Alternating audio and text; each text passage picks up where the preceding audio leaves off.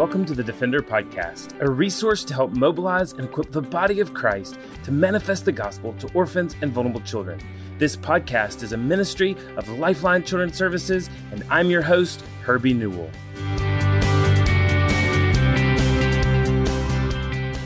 Well, it's June 2nd, 2021 and I'm coming to you from Birmingham, Alabama. And once again, I'm joined by the Venerable Dr. Rick, and we are grateful to be coming to you and today. And today we're going to talk with Walt Mueller. And Walt and Dr. Rick are dear friends who have known each other for many years. And uh, we're just so grateful for this interview, and we're grateful for the way that that uh, you're going to hear from Walt and uh, just how to think about this generation and how to think through how do we how do we reach this generation? But before we hear from dr rick and walt i want to remind you of stand for orphans. Stand for orphans is our kid initiated kid run opportunity to make a difference in the lives of orphan and vulnerable children around the world. There are many ways to utilize stand making lemonade baking cookies doing an online talent show. There's really no limit and to ways that you can allow your kids to get creative and to take a stand for orphans. So see our show notes or visit lifelinechild.org backslash stand for more information and for more resources. Well, Dr. Rick, I know you and Walt have known each other for a long time and you have utilized his resources and so much of what you've done. Uh, help us learn a little bit more about what we're going to hear in this interview with you and Walt. Yeah, absolutely, Herbie. Um, Walt Mueller is a dear friend and somebody that I've had the opportunity to know for you know almost 20 years now and benefit from his ministry. Um, he is actually Dr. Walt Mueller, um, and and so his um, his expertise is just known far and wide as the uh, director, founder, president of the Center for Parent Youth Understanding. And, and so from their base in, in uh, Lancaster County, Pennsylvania, they really are influential around the country and around the world in helping parents to understand the culture that their kids are growing up in and, and to really advise parents about how to help their, their children think with a worldview that's centered on Christ and, and ultimately how to to not be passively influenced by the culture, but to to really press in and and to influence the culture um, for Jesus. And so um, I hope everybody enjoys this. This is really just a conversation between a couple of friends, but uh, but one of those friends that I would recommend to everybody that I know that has teenagers that this is this is a person who him and his ministry and the people that he leads um, provide great value added in us understanding um, how to disciple our kids uh, to follow Jesus. Well, thanks for joining me again on the Defender podcast. This is Rick Morton. I'm having just an incredible privilege today to sit down with a uh, with a dear friend and respected colleague, Walt Mueller, um, Dr. Walt Mueller. Let me, let me make sure. Herbie always emphasizes the doctor in my name, so I'm going to emphasize the doctor in your name. Um, Dr. Walt Mueller is the uh, is the founder and uh, director, president, I guess, of the Center for Parent Youth Understanding. Uh, Walt is a dear friend. Uh, we've we've known each other for a long time, and in in my opinion, um, is the kind of the foremost culture watcher among evangelical Christians, and uh, and and really uh, does such a, just an incredible job of of helping us to help our kids think worldviewishly um, about how to how to apply a, a biblical worldview in uh, in the culture in which we find ourselves. So, Walt, welcome to the podcast. Hey, thanks, Rick. It's it's fun to be able to chat with you you know, there there's some of these interviews that I, I, feel like you know I go into and I'm having to get to know the guest and all that. Um, this is one of those interviews that I'm not sure I, I want to let everybody know how well I know the guest. You know. no, you probably don't, because then I'll start telling stories, right? That's exactly right. This yeah, we've laughed. Like... We've laughed together a lot. We've ministered together for a long time. We've had great conversations. So it's fun to be able to chat with you. Absolutely, and and we both still uh, sort of harbor a a, uh, a, a notion that maybe Fox will bring 24 back at some point, and uh, we can commiserate over Jack Bauer uh, once a week. You know. Yeah, you know, I forgot about that. That we shared that. Uh, y- you know, get in touch with each other and, and talk about what happened last night on 24. So, yeah, thanks for reminding me about that. There you go. But uh, Walt, tell us just tell us a little bit about yourself and you and Lisa and your family, and yeah, and, uh, yeah. kind of just help our, our folks to get to know you a little bit. Yeah, yeah. Thanks, Rick. So uh, Lisa and I live here in central Pennsylvania. We're actually in Lancaster County, Pennsylvania, which many folks know as the Amish country. Uh, we use automobiles. We don't drive a buggy and uh, we don't live on the middle of farmland. A lot of people don't realize, even though it's very agricultural here, our, our county population is well over half a million, and about 10% of our population is Amish. They're great neighbors, and it's it's a beautiful place and a fun place to live. We've lived here for uh, 30 years.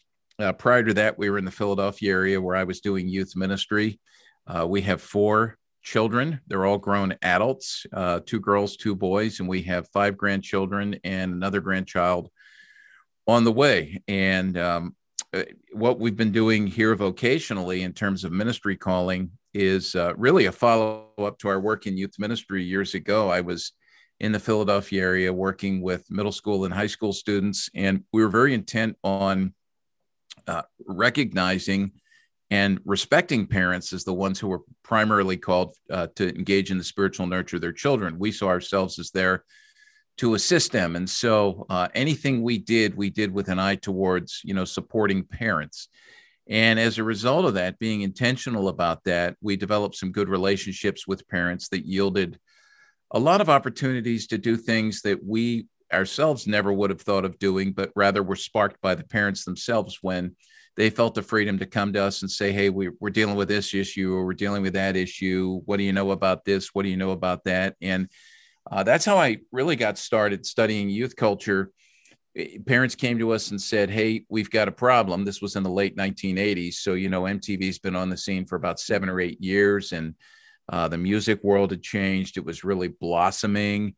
Uh, the influence of media was increasing on kids. Other institutions were declining in positive influence. And these parents, uh, I think, very astutely saw uh, that the culture was really shaping their kids, or I would say misshaping in many respects, forming or deforming their kids. And so they said, We don't understand our kids in their world. Can you help us understand that? So, long story short, uh, we started regularly to sit with parents and share with them w- what we had researched about kids in their world and we found that that was really helpful to parents. We found that the students found that helpful rather than what my suspicions were that the kids would come back to me and go, you know, how dare you tell my parents about what's going on in my world? I'm trying to keep that separate and secret from them.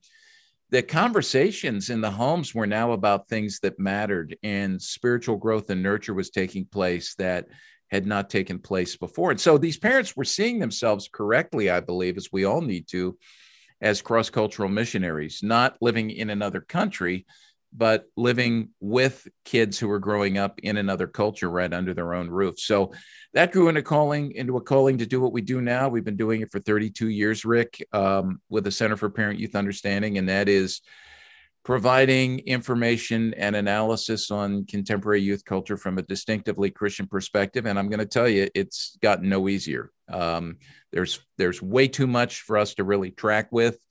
Uh, it's changing at a, at a greater rate of speed. It seems like every day, uh, but we're working to keep our finger on the pulse and resourcing uh, the very same people you're working to resource there uh, with things that would be helpful to them as they help their kids navigate life to the glory of God. That's awesome. Well, you know, Walt, the part of the reason that I wanted to even uh, for us to do this interview and to and, and to expose the work of CPYU to to our families is, you know, we have a we have an overriding conviction here that we we adopt and we foster, um, not not for reasons to, you know, to improve only the you know the earthly conditions of of a child. Like we're not. Uh, we say all the time and remind our team we're not uh, our, our primary calling is not mm-hmm. to provide a child with a safe home or a you know home in a cul-de-sac or a bike or you know room to themselves or all those kind of things that that ultimately this is about making disciples and and we're you know we're trying to place children into homes where they're going to be well prepared um, to to to be able to lead their their kids to know and to follow Jesus and And knowing and following Jesus in our culture today um, is complex, right? Because we have a culture that is very much slanted against um, that, you know, that enterprise. I, am curious, just as we as we start, um, what are what are some of the places that you're that you hear on a regular basis from parents um, that are that are those maybe greatest points of difficulty or greatest points of dissonance in in trying to parent um, teenagers that are moving toward adulthood to to think um, think out their their their life in Christ and and to you know kind of live from that perspective of of being a, a thoughtful believer. Yeah, boy, that's a great question. And there's about a thousand different ways I could go with that. You know, I, I think, uh, let me just affirm what you said about the culture. And, you know, this is what the Apostle Paul called the course of this world. Uh, the Germans, uh, sociologists called it the zeitgeist, you know, the spirit of the times. And it, it's, it's uh, compelling, it's pervasive, it is uh, ever present, it's convincing, it's attractive. And, you know, I think one of the things we need to remember as parents is, especially when our kids enter into adolescence, two of the main tasks of adolescence, developmental tasks, one is identity formation, which is trying to find an answer to the question, who am I? And the other is worldview formation, you know, an answer to the question, what do I believe? And I don't know many kids who consciously could state that that's what's happening, but that's what's happening. And as a result of that, this is what I want parents to understand the culture is actually more potent uh, because they have these questions, yet, as you say, they're not necessarily thinking Christianly or consciously. They're just sort of absorbing what it is that they're swimming in that gives the answers to these questions.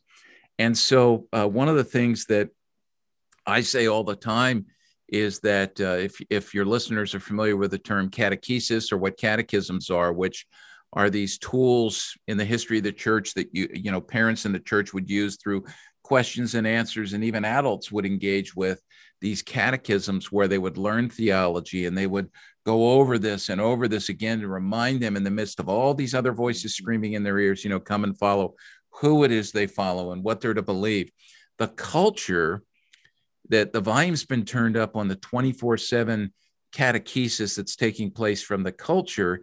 And at the same time, if we're not diligent, we're actually contributing to the culture's advance because the volume is being turned down on what we should be teaching.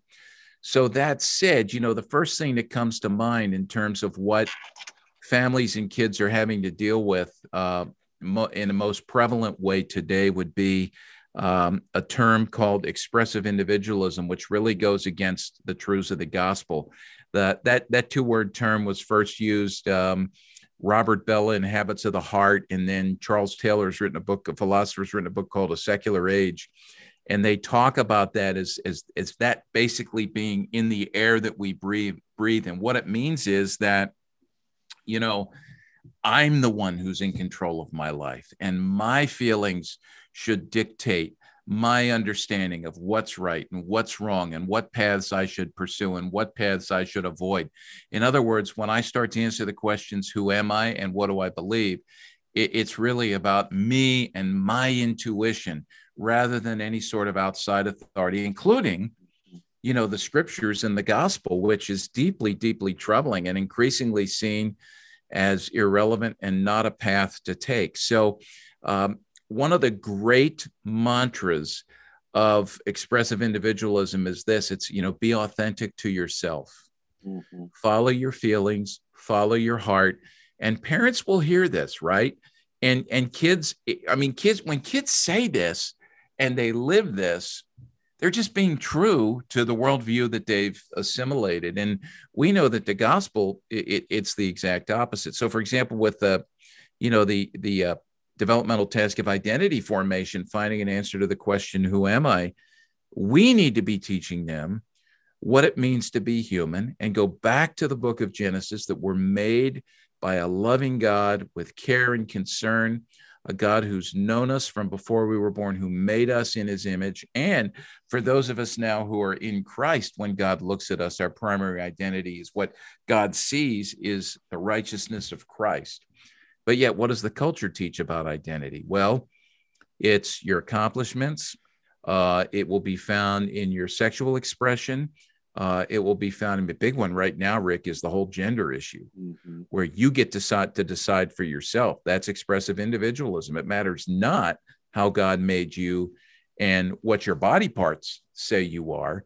And in fact, we don't even believe anymore that there's a binary of male and female. So everybody just kind of, you know, goes right across. And I was, I was thinking about, um, you know, one of the influencers out there right now is JoJo Siwa, who I think is just 17 years old, a, a YouTube star, and got her start on, you know, Nickelodeon. Which, by the way, um, the the uh, the following of Nickelodeon or their target audience starts at age two, starts at age mm-hmm. two. And so she's got this m- multiple millions of followers uh, on YouTube and Instagram. And she came out the last couple of months as quote unquote, I think pansexual. So she's kind of all over the place. And she introduced her young followers to her lesbian girlfriend. And so, you know, this is this is expressive individualism. She's feeling this and she's deciding this is what she's gonna jump into and uh, there's no sense of authority outside of self so that's what i would say is the big thing right now yeah and I, you know walt i, I really want to dig in there for for a minute because i i think one of the things that that is that our listeners can definitely identify with is is in especially as we talk about adoption that identity formation in in adopted children is just that much more complex right? Like there's there's a there's a set of variables to to that question of who am i that revolve around this complicated idea of you know biology versus experience and nature versus nurture. And and and so as kids are as kids are kind of trying to wrestle through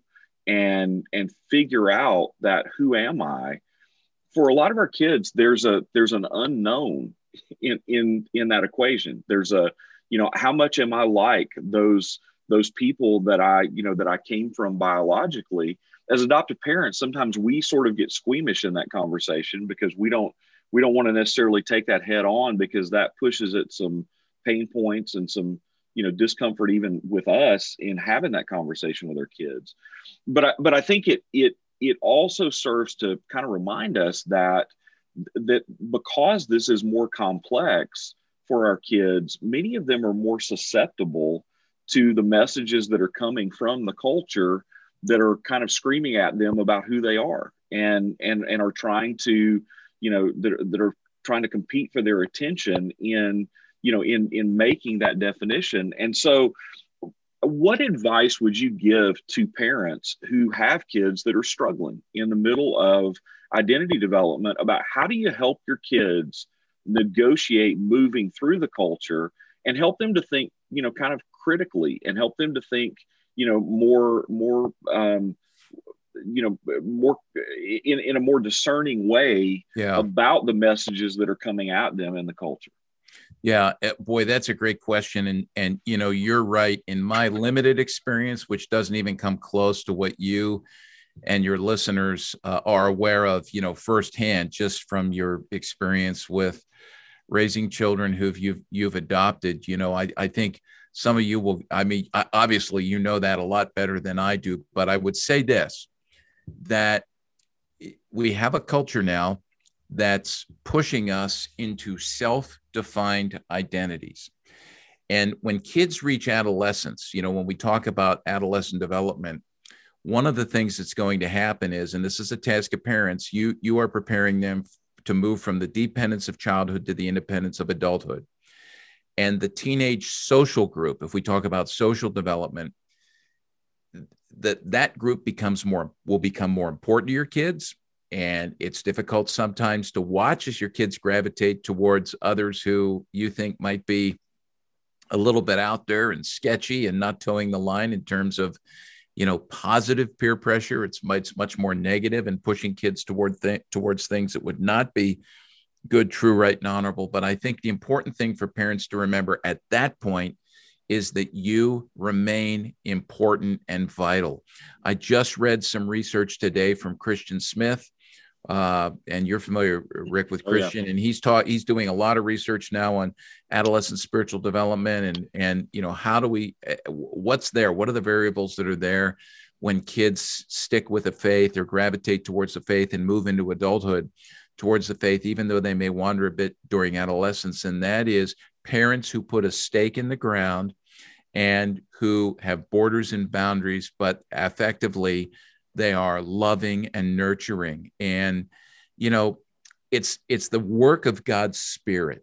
Um, we have our, our responsibilities be faithful and obedience the work of god's spirit. But i would say you know for for anybody whether you're raising children you've adopted or it's your biological children you know leaning into god's word and not only teaching uh, from god's word consistently and and looking like you said looking for those teachable moments where the culture raises an issue and to go mm-hmm. to our kids as they're able to think say well what do you think about that? Well here's another way of looking at it right? And then bring the light of god's word to bear on that. I mean jesus did that in the sermon on the mount when he would say you have heard it said that and he would lay out what everyone had believed but then he would say but i tell you and he would lay out for them this new kingdom way and this new kingdom priority I find that to be a very helpful way to have conversations, especially when kids are disagreeing with you or questioning the truths of the gospel, to give them, help them see what the culture is saying, and then see what the scriptures say, and then trust the Holy Spirit here. Now, I know, I know what you're thinking here because we've talked about this. we've done a thing, right? We've done a thing here at CPYU where we, like with media evaluation, discover, discern, decide the 3D approach to what you encounter in media. So when you're listening to music with your kids or watching a film, you know, discover, hey, what's the worldview being promoted there? Well, discern what how, does God God's word mesh up with that? Now let's make a decision. What am I going to believe? And I've got mm-hmm. this new thing I'm doing now. We've got a a new book coming out in July called uh, it's a short little book for kids called uh, Student's Guide to Navigating Culture, where I teach. Uh, I'm working to teach students and youth workers and parents to go through a three step process with anything they find in culture, where you look at the world, then you compare it to the word, and you decide how you're going to walk in God's world. Mm. You know, what brings honor and glory to God. So just having those conversations consistently, it's hard work. Uh, it's disappointing many times, but you have to remember sound travels slowly. You know, someone once said, what you tell a kid when they're 15, they don't hear till they're 25 or 30. I don't know, you know? So, I mean, that's my best attempt at an answer to what you're saying there. And, and, you know, don't expect immediate results. It just takes right. time. Well, and, and, you know, and, and Walt, I love that. I, I, you know, I think there's a, there's a sense in which we, we're conditioned to want immediate responses. We're conditioned to want to see, you know, immediate value add because that happens in every other area of our lives. Right. But take a but, pill, push a button, flip a switch, right. call a plumber. But anybody that's parented teenagers knows that's not that's not parenting, and that's not that's not parenting your your kids through um, you know the becoming uh, of, of an adult I, I think you know I, I would i would kind of want to add on to and and just kind of take it another another step with you.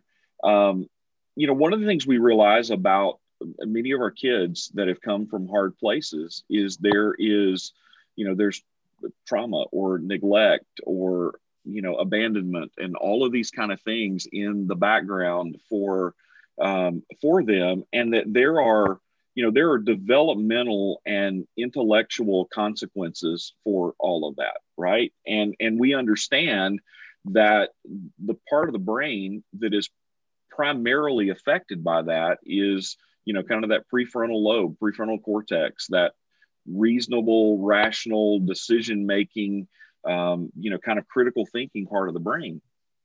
But it, it's noteworthy to me that that the the process that you just talked about of of walking through um, the three Ds is is actually a really great template for pushing your kids to stretch and to develop intellectually in their ability to be able to think critically.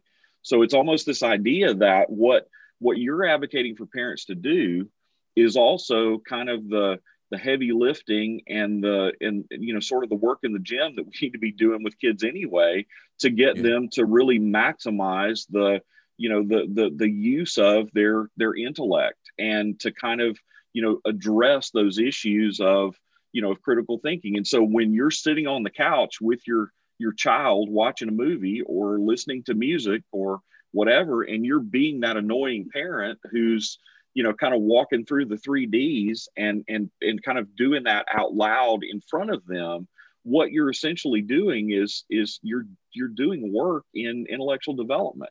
Um, yeah. yeah you know and and so yeah so kind of unpack that a little bit about you know yeah. what, are, what are some of the things that you just recommend to parents to be able to take advantage of those teachable moments? Yeah well you know it's interesting that you you you talk about how it uh it really bugs them. And I think of that, you know, it does bug them because I did this with my kids. And I remember one time they were all together in the room. It was during a Super Bowl halftime show. And it was like, Dad, just knock it off. You know, let, you know, just let us watch, you know. No, no, I'm not doing that. So it, it bugs, but it also prepares. And here's here is the advice I would give. Uh, because, like you said, you know, the frontal lobe is the last place to get wired up. And we know that kids who have experienced trauma uh, there may be like uh, uh, uh, there's good chance there's going to be a lifetime of uh, differences in in their brain de- in terms of development because God has made us integrated beings and trauma does do something to the brain. I'm reading a book right now called Inventing Ourselves: The Secret Life of the Teenage Brain, and it does talk about this and how this works itself out. So here's here's what I would say. You know, again, you want to release your kids in and prepare them for the independence of adulthood. So this is this is what we do, right? When they're little, we think for them. Hmm. And we want to prepare them to think for themselves. And what comes between that is really important. And sometimes we forget to do it correctly. And that is many parents who are more authoritative will continue through the teenage years as the brain's developing and you remember this, we all did this. Like we're thinking, like I'm at 13 years old, I was thinking I was a fully formed adult. My parents were mm-hmm. ridiculous. I don't want to listen to anything you had to say. Well, I needed them to be thinking with me. Mm-hmm. And so stop thinking for your kids and think with them. Don't let them in their adolescent years think for themselves think with them so you model good thinking uh, because and and one of the things I say, you mentioned the frontal lobe, right? Decision making, risk taking, impulse control, all that kind of stuff.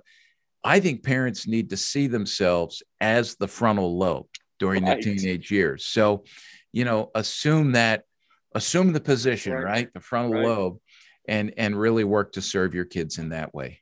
Well, and and and gradually, you know, we sort of lessen our grip on that role. Yes. You know, the the the point is that it's progressive. It doesn't all happen at one, you know, at, in in one moment, but but we're kind of slowly but surely, you know, kind of giving them the the keys to their own thinking. Um, but we but we have to be we have to be purposive in the way that we do that. And I think you know the mistake that I, I think a lot of parents make is that we we see entertainment and we see media as that opportunity to relax right? Like we want to put our brains on autopilot.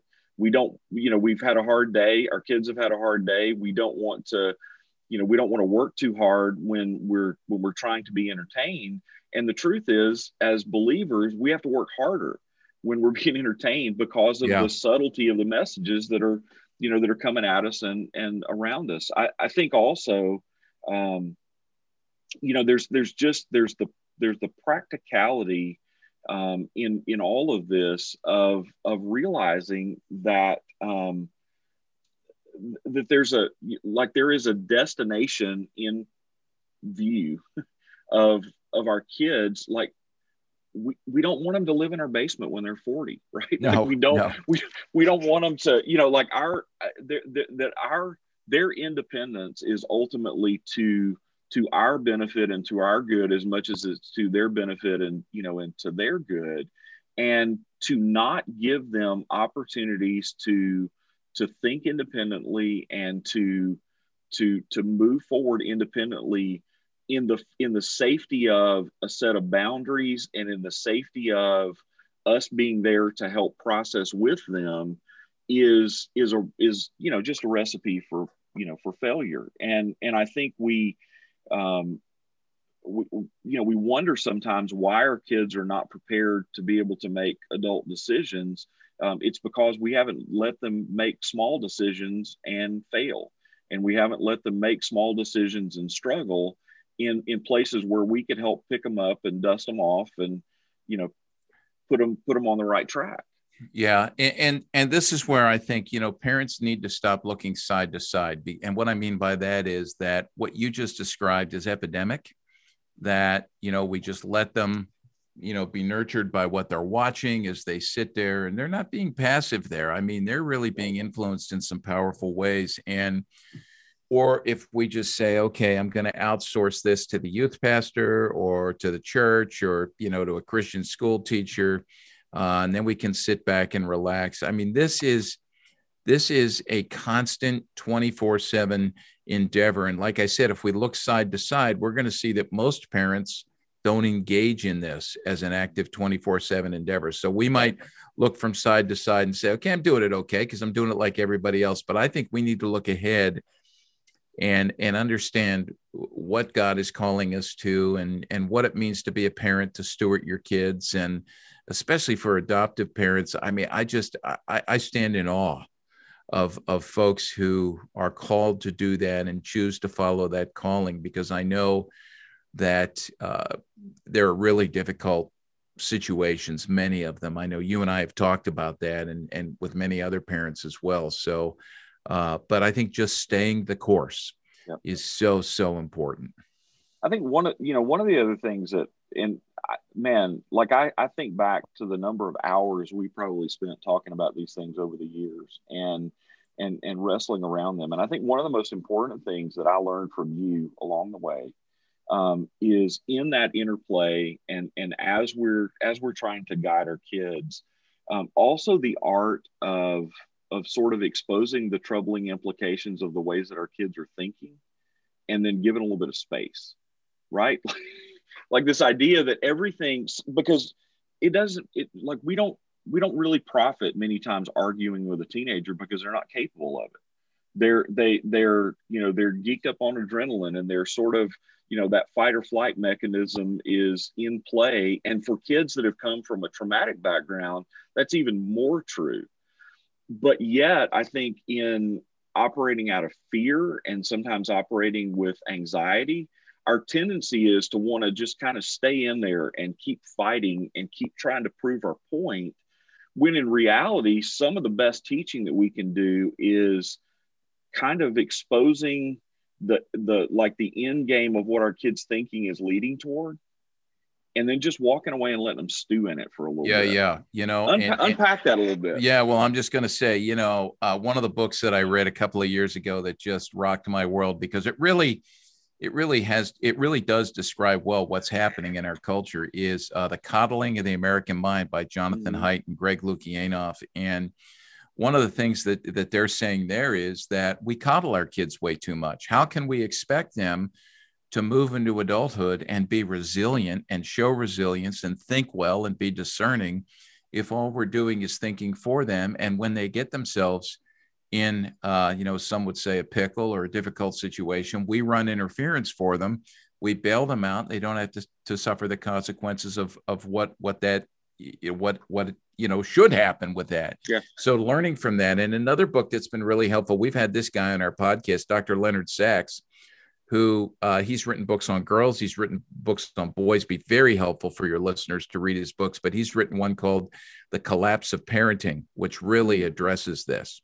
And by reading about all the things parents are doing wrong, uh, it, it's really helpful to that helps you learn what you need to do to do right. So I think you know we need to stop the coddling, we need to stop the hovering I get it. We live in a difficult world and kids kids can be tough, but let them suffer the consequences of of their actions and that's one of the greatest teachers beyond just telling. Get them to as you said experience.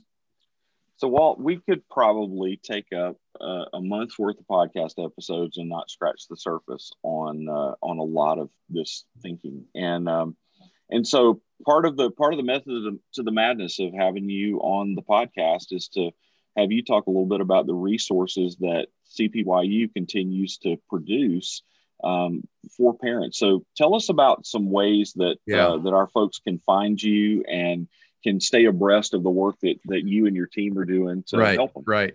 Right. So the best thing, the easiest thing to tell people is to go to our website, which is cpyu.org, cpyu.org, and just spend 15 minutes there looking around, clicking around. Uh, when you get to the homepage, you'll see what some of the main areas are on there. We keep you up to date on news. I have a blog that I update every couple of days.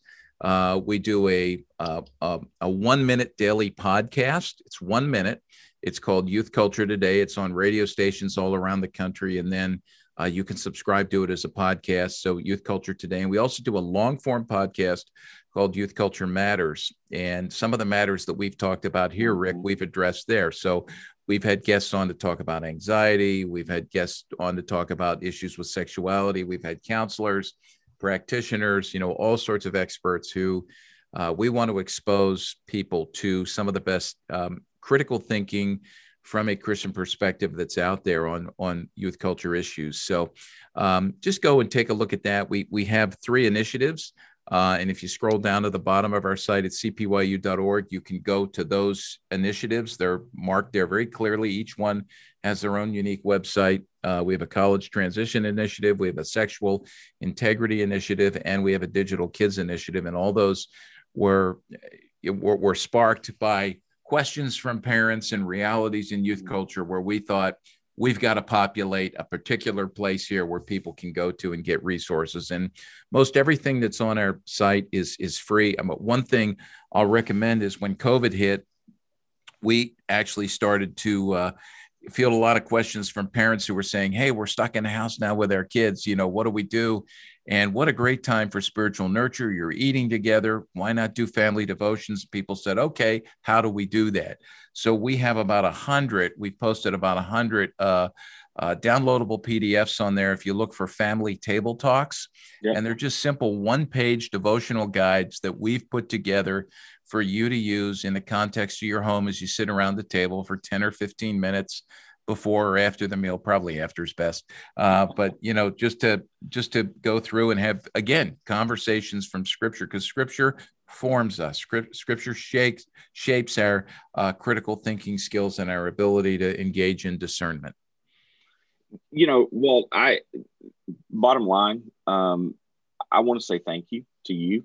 Uh, thank you to your team. Um, you guys have have served all of us as parents well for years um, I, you know, I can tell our listeners that my my go-to when when I'm trying to get my head around something that's happening in the culture, um, and and particularly is how how it relates to to me as the parent of teenagers.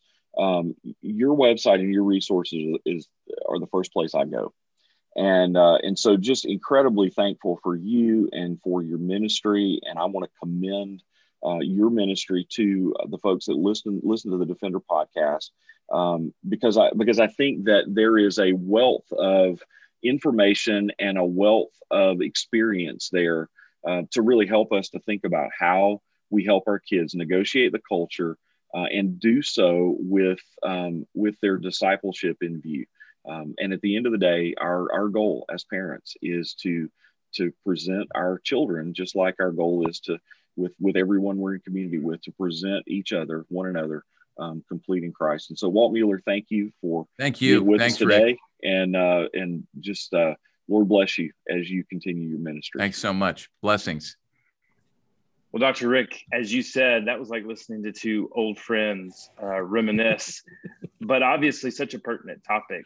Uh, really, as any parent, it's so important that we understand the culture from which our, our children are going into. And I know, especially for adopted and foster parents, we talk so much about the culture that they're coming from, but we also don't need to just look at the culture they're coming from, but the cu- culture that we're putting them into and how we want them to shape that culture, not be necessarily shaped by that culture.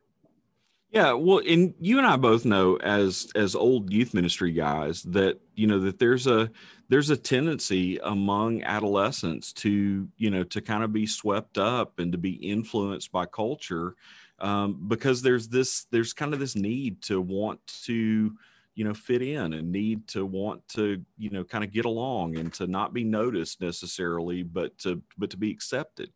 And and so i think you know things like the Center for Parent Youth Understanding are really helpful for us um, just to to kind of know how to engage um, the the conversation with our kids. I you know I couldn't imagine early on in, in youth ministry that there would come a time when I didn't love you know like cutting edge popular music and didn't love the you know the movies and the stuff of the day um, but bro, I don't know about you, but the older I've gotten, I don't have any interest in keeping up with the bands or listening to, you know, listening to the people that are really competing for my kids' attention. It's not my taste and I don't necessarily enjoy it.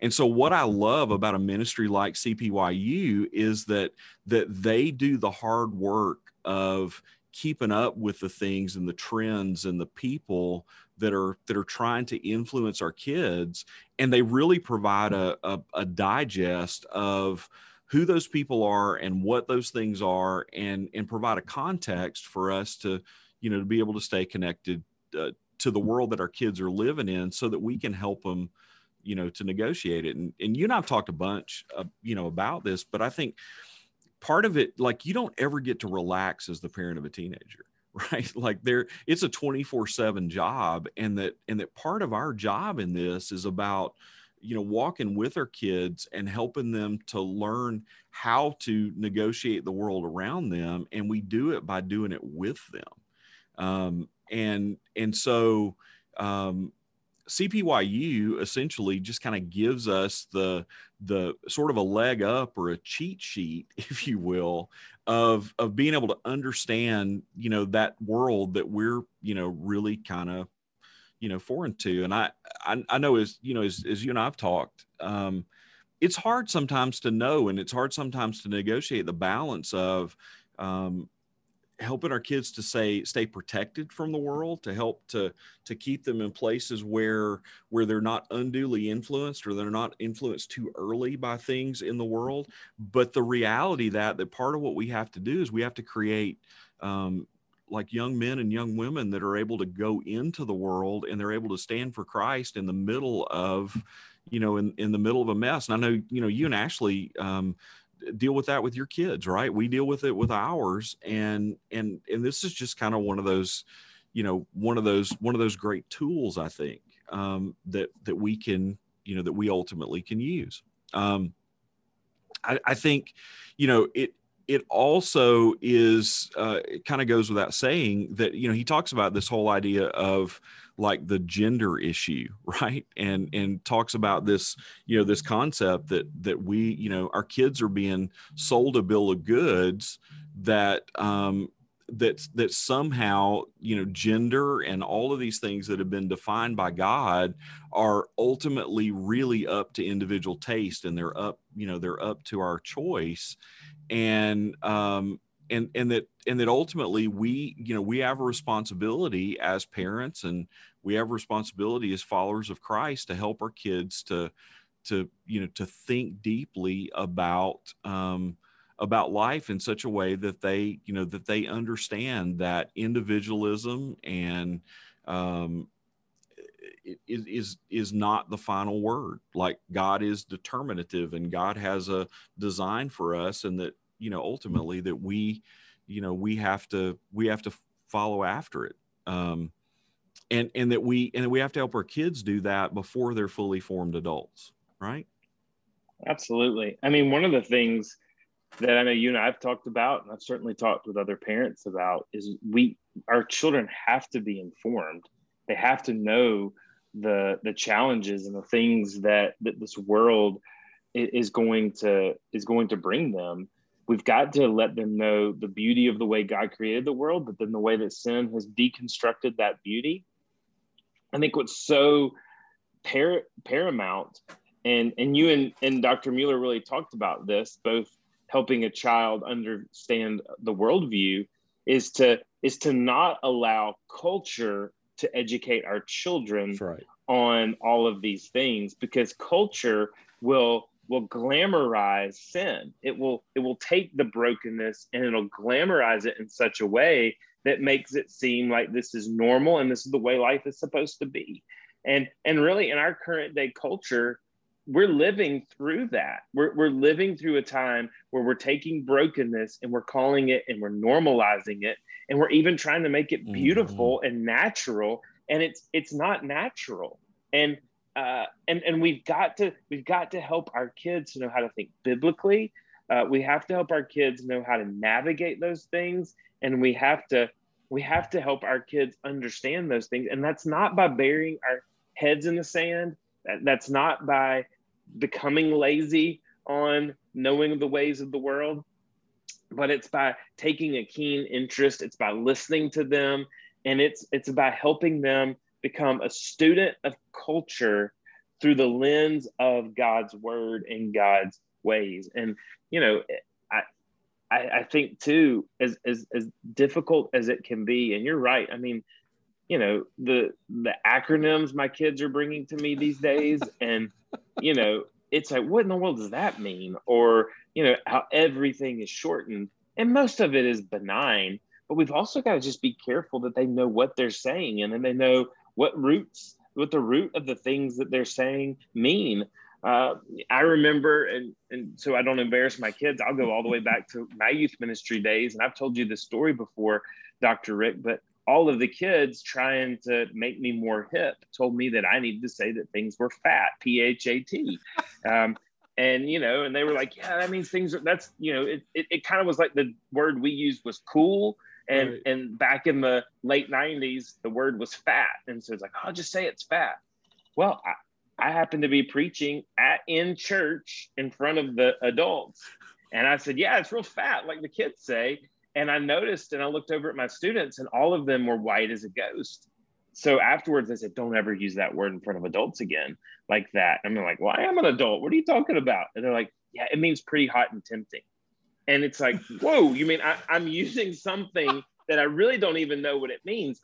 And if and i think in the same way our kids will bring this vernacular. They'll bring the things of this world in not even knowing what it really is about or what it really is. And it's our job as parents to help them understand their worldview is to help them understand what's going on in the world so that they can navigate through the world. And and and and not as a right not as someone who has to stick out like a, a, sore thumb, but to understand that at the same time we are exiles and sojourners traveling through this world, looking for the way that God made it to be. And so, yeah, I, I think for all parents, whether you're a parent through adoption or through foster care, or whether you're leaning into vulnerable families, it's so important that we help our children and help adolescents see appropriate worldview through a biblical lens and and you know you like you you drew me to to kind of make one one additional point. And i think it it is that like our job as parents through this is to sometimes take our kids by the hand and and lead them through that figuring out of culture. And and sometimes i think we we're we're deluded into believing that that's the wrong thing to do because it feels like we're spoon feeding our kids or that we're you know that somehow we're not we're not like helping them to think. And so but but in reality we have to remember our kids are adults who are who are becoming. And and they're not really fully complete intellectually. They're not really fully complete cognitively. And one of the ways that they learn to think critically is by walking in the tracks of people who are thinking critically so when you know so when you talk about that and talk about kind of processing this with your with your kids um, you're just modeling that's how we learn how to think worldviewishly that's how we learn how mm-hmm. to think critically because because as adults um, those of us that have that skill and have that experience are are kind of pointing out what good decision making looks like and, and pointing out what good choosing looks like to our kids and and I think many times we as parents fall into the trap of of thinking, hey, we're not cool enough to be able to to enter into those conversations with our kids, or our kids aren't going to listen to us because you know because they're because they're more attuned to their friends. When in reality, our kids desperately want us to have those those conversations with them and around them and our kids desperately want to know which way to go and and they and they honestly crave to hear that from us as parents um, even sometimes when we think we're not the best people to you know to teach them or to lead them so you know i guess that's the commercial for don't outsource the discipleship of your kids to you know to the local youth pastor or the local church. Um, it, it happens in your home first. Amen well, we hope that as we, as God's people, are defending the fatherless, that we're not just defending them by sheltering them, but we're ultimately helping them to think biblically through this world that they have. And so we're so grateful for the way that God calls us out to defend the fatherless, to defend the orphan, to defend the, the vulnerable child and the vulnerable family. And we pray that not only would we do it in a justice way, but we do it in a biblical way, in the way that we help them navigate this world. Thanks for listening to the Defender Podcast. If you enjoy making this podcast a part of your weekly routine, we'd love for you to take a moment to subscribe, rate, and review the Defender Podcast to make it easier for more people to find. For more information on how you and your church can partner with Lifeline, visit us at lifelinechild.org. If you want to connect with me, please visit herbienewell.com. Follow us at Lifeline on Facebook, Instagram, or Twitter by searching for Lifeline Child. You can email us directly at info at lifelinechild.org. Beloved, will you allow God to use the gospel through you to impact the life of a child? Please contact us because we are here to defend the fatherless. We'll see you again next week for the Defender Podcast.